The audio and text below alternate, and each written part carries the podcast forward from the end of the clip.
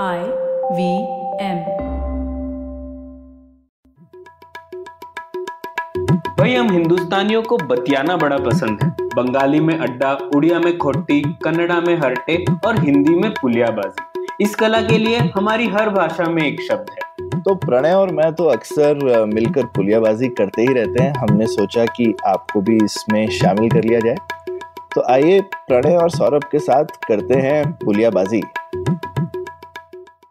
ए प्रणय क्या हाल चाल बस सौरभ मज़े में पिछले हफ़्ते बजट आया तो उसी से जुड़ी हुई चीज़ों का विश्लेषण कर रहा था मैं तो। हाँ अरे पिछली बार हम लोगों ने वो बजट का जो इंटरेस्ट वाला चीज़ डिस्कस किया वो काफ़ी लोगों ने बहुत पसंद किया तो धन्यवाद हमारे श्रोताओं का हौसला अफजाई के लिए। तो आज भी जरा बजट पे और एक और जो जिस चीज़ पे थोड़ा कम डिस्कशन होता है और उस पे तुम्हारा बहुत अच्छा आर्टिकल भी आया लास्ट वीक तो ये रक्षा बजट जो है जो डिफेंस पार्ट है बजट का वो भी एक बड़ा हिस्सा है बजट का तो उसके बारे में कुछ बताओ और उसकी वो कितना हम खर्च करते हैं क्यों करते हैं उसकी थोड़ी परतें जरा खोलो हमारे लिए हाँ बहुत सारी परतें हैं तो कोशिश करते हैं कि हाँ। दस मिनट में कितना कर सकते हैं लेकिन हाँ। सौरभ पहले तो ये देखना चाहिए कि जो रक्षा के जो विषय हैं वो हमारे हम्म। संविधान में यूनियन लिस्ट में आते हैं और हम अगर आप वो यूनियन लिस्ट देखें तो पहले पाँच या छह विषय तो सिर्फ़ रक्षा से ही जुड़े हुए हैं। तो आप ये कह सकते हैं कि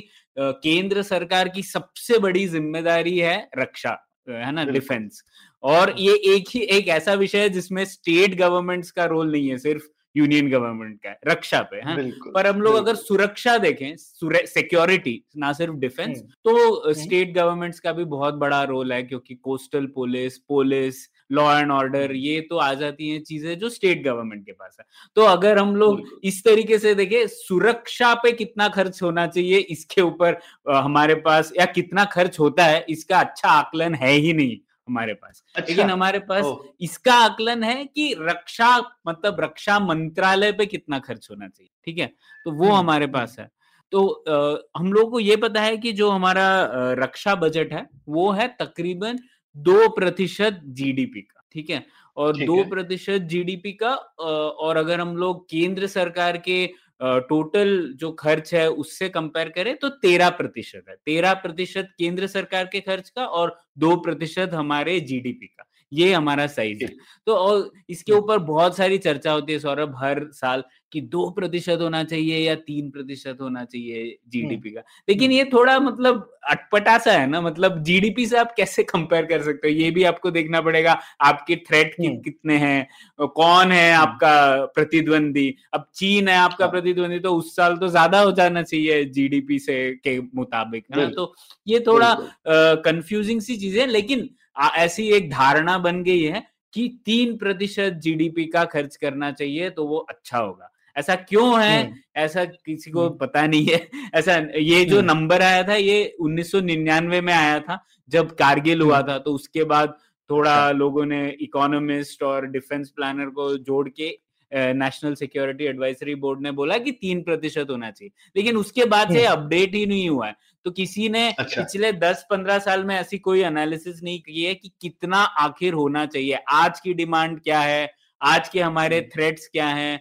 जरूरतें क्या है अर्थव्यवस्था क्या है तो ऐसा विश्लेषण हुआ नहीं है। लेकिन ठीक है ये हम लोग कह सकते हैं कि अगर हम सिर्फ़ केंद्र सरकार के हिसाब से देखें तो 2009-10 में केंद्र सरकार का कम से कम 17 प्रतिशत एक्सपेंडिचर डिफेंस पे जाता था आज वो घट के 13 प्रतिशत हो गया। तो ये अच्छा। कह सकते हैं आप कि केंद्र सरकार की आप प्रायोरिटीज देखें तो उसमें डिफेंस पिछले 10 सालों में घटा है। हम्म, और और ये जो तेरह परसेंट है चलो सत्रह से तेरह टोटल हो गया आप शायद ये भी बोल सकते हो क्योंकि उनका बजट बढ़ता गया है तो मतलब वो अपनी प्रायोरिटी में बढ़ा नहीं रहे वो बेसिकली कह रहे हैं जैसा पहले होता था वैसा ही जो है चलता रहे बेसिकली थोड़ा चलता है टाइप का एटीट्यूड इससे समझ में आता है पर ये तेरह परसेंट कैसे खर्च होता है, ये भी एक इंटरेस्टिंग चीज़ है। तो ये बताओ कि ये जो है, इसका ब्रेकअप कैसा है? कितने सैलरी पे जा रहा है? कितने से हम हथियार खरीद रहे हैं? कितना एग्जिस्टिंग हथियारों की मेंटेनेंस में खर्च हो रहा है?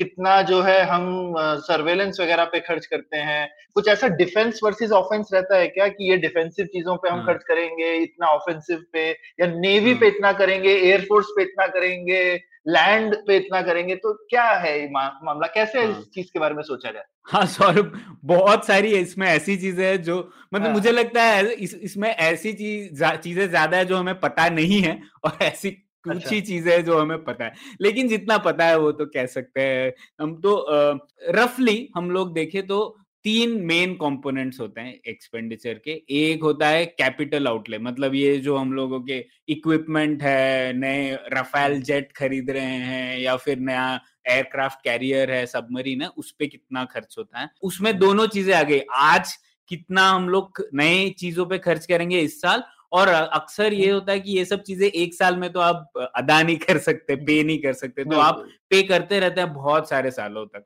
तो उसका भी जो स्प्लिट है वो ढंग से सरकार देती नहीं है। तो हम लोग एग्जैक्टली exactly नहीं कह सकते ये सब पार्लियामेंट्री स्टैंडिंग कमेटी में जब सवाल पूछते हैं तब सरकार बताती है। तो खैर हम लोगों को सिर्फ़ इतना पता है कि तीस प्रतिशत रफली इस बजट का ये सब हमारे जो आर्म्स इक्विपमेंट पे जाता है या तो मेंटेन करने के लिए या नए खरीदने के लिए ठीक है? मेंटेन मतलब पिछले वाले जो खरीदे हैं उनको पे करने के लिए। मेंटेनेंस नहीं सिर्फ़ हाँ. पिछली परचेजेस को पे करने basically E M I type चल रही होगी उनकी जो भी हाँ बिल्कुल हाँ। तो वो है और उसका ही तीस प्रतिशत और एक हिस्सा है जो सैलरीज पे जाता है। हमारे सब गवर्नमेंट जो मिलिट्री मिनिस्ट्री ऑफ़ डिफेंस के अंतर्गत आते हैं। सारे आपके जवान और सोल्जर्स और जितने भी इवन टेक्निक ब्यूरोक्रेट्स जो कि डिफेंस में इन्वॉल्व हैं वगैरह। बिल्कुल जो भी डिफेंस सिविलियंस और जो यूनिफॉर्म में लोग होते हैं उन सब का यूनिफॉर्म और फिर तेईस प्रतिशत रफली पेंशन पे जाता है। अच्छा। डिफेंस पेंशन और बाकी जो है वो सब मेंटेनेंस और रिसर्च एंड डेवलपमेंट पे जो बचा कुछ है हिस्सा है तो तीस तीस और तेईस कितना हो गया? एट्टी थ्री हो गया। तो बाकी हाँ, तिरासी।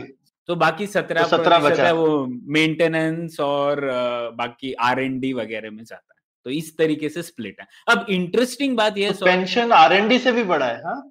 बहुत बड़ा है। आर एन डी तो बहुत छोटा है क्योंकि सिर्फ़ डीआरडीओ रिसर्च करता है। हमारे यहाँ पे ऐसा प्रोग्राम तो है नहीं कि हम लोग बड़ी सी कॉन्ट्रैक्टिंग करते हैं। जैसे आप देखें दूसरे देशों में जैसे नासा का उदाहरण ले लिए नासा तो एक प्राइमरीली एक कॉन्ट्रैक्टिंग एजेंसी है। नासा खुद नहीं करता। तो उनके बहुत बड़े खर्चे होते हैं कॉन्ट्रैक्टिंग पे। पर हमारी इसमें कैपेसिटी नहीं है। हम लोग को लगता है कि रक्षा से संबंधित चीज़ें हैं तो सरकार को ही बनानी है।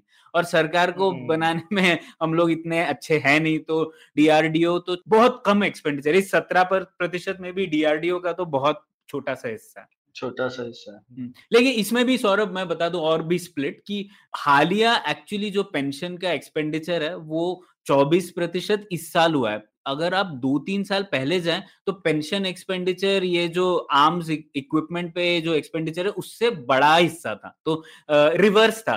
पेंशन तकरीबन तीस छब्बीस, सत्ताईस प्रतिशत के आसपास था और डिफेंस कैपिटल पे जो एक्सपेंडिचर है, वो तेईस, चौबीस प्रतिशत था।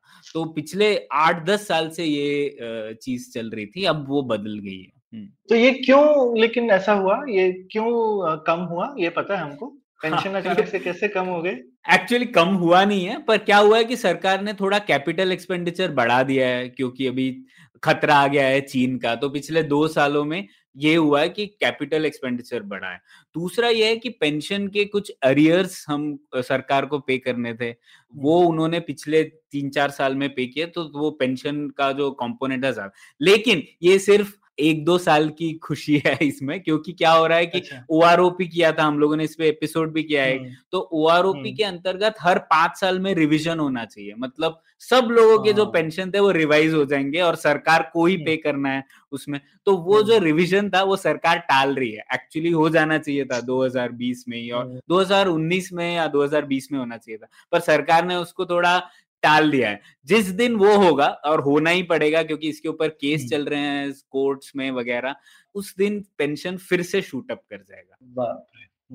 तो ये तो मतलब इसका तो हल किससे सोचना ही इतना बड़ा हिस्सा है तो खैर हमने पूरा इस पे एपिसोड भी किया तो हमारे दर्शक श्रोता जो है वो ज़रूर हमारा ओ का एपिसोड सुन लें कि कितना हमने बड़ा ब्लंडर करके रखा हुआ है।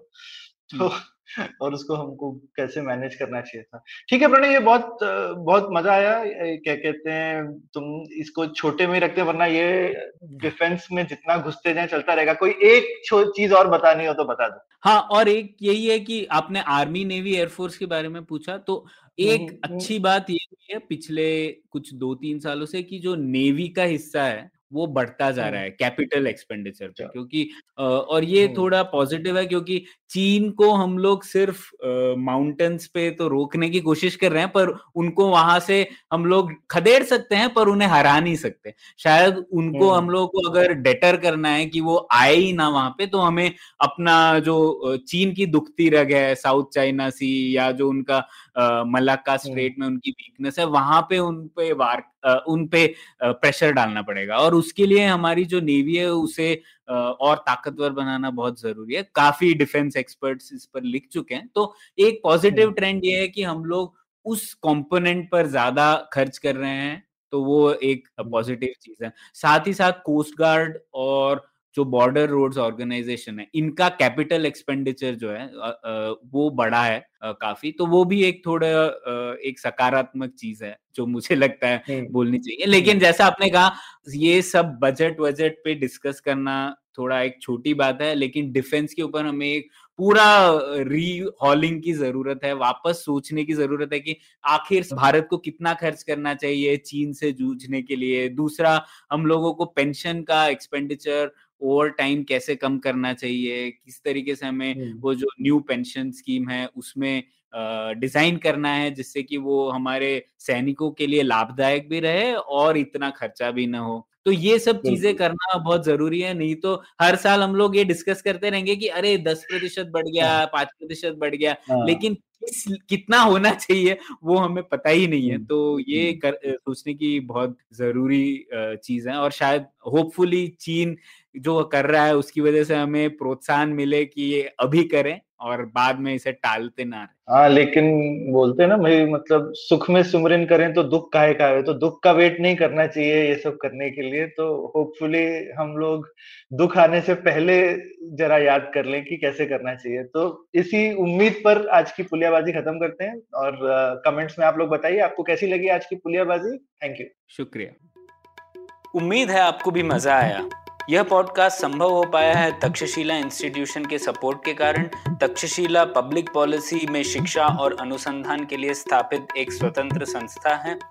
आप दुनिया के किसी भी कोने में हो, आपकी उम्र कुछ भी हो, अगर आप पब्लिक पॉलिसी विदेश नीति या टेक्नोलॉजी गवर्नेंस में रुचि रखते हैं तो तक्षशिला की website Takshashila dot org dot in पर उनके कोर्सेज को ज़रूर चेक कीजिए। और अगर आप पुलियाबाजी में शामिल होना चाहते हैं तो हमसे कनेक्ट कीजिए Puliyabaazi at G mail dot com पर या फिर एट पुलियाबाजी ट्विटर पर। शुक्रिया।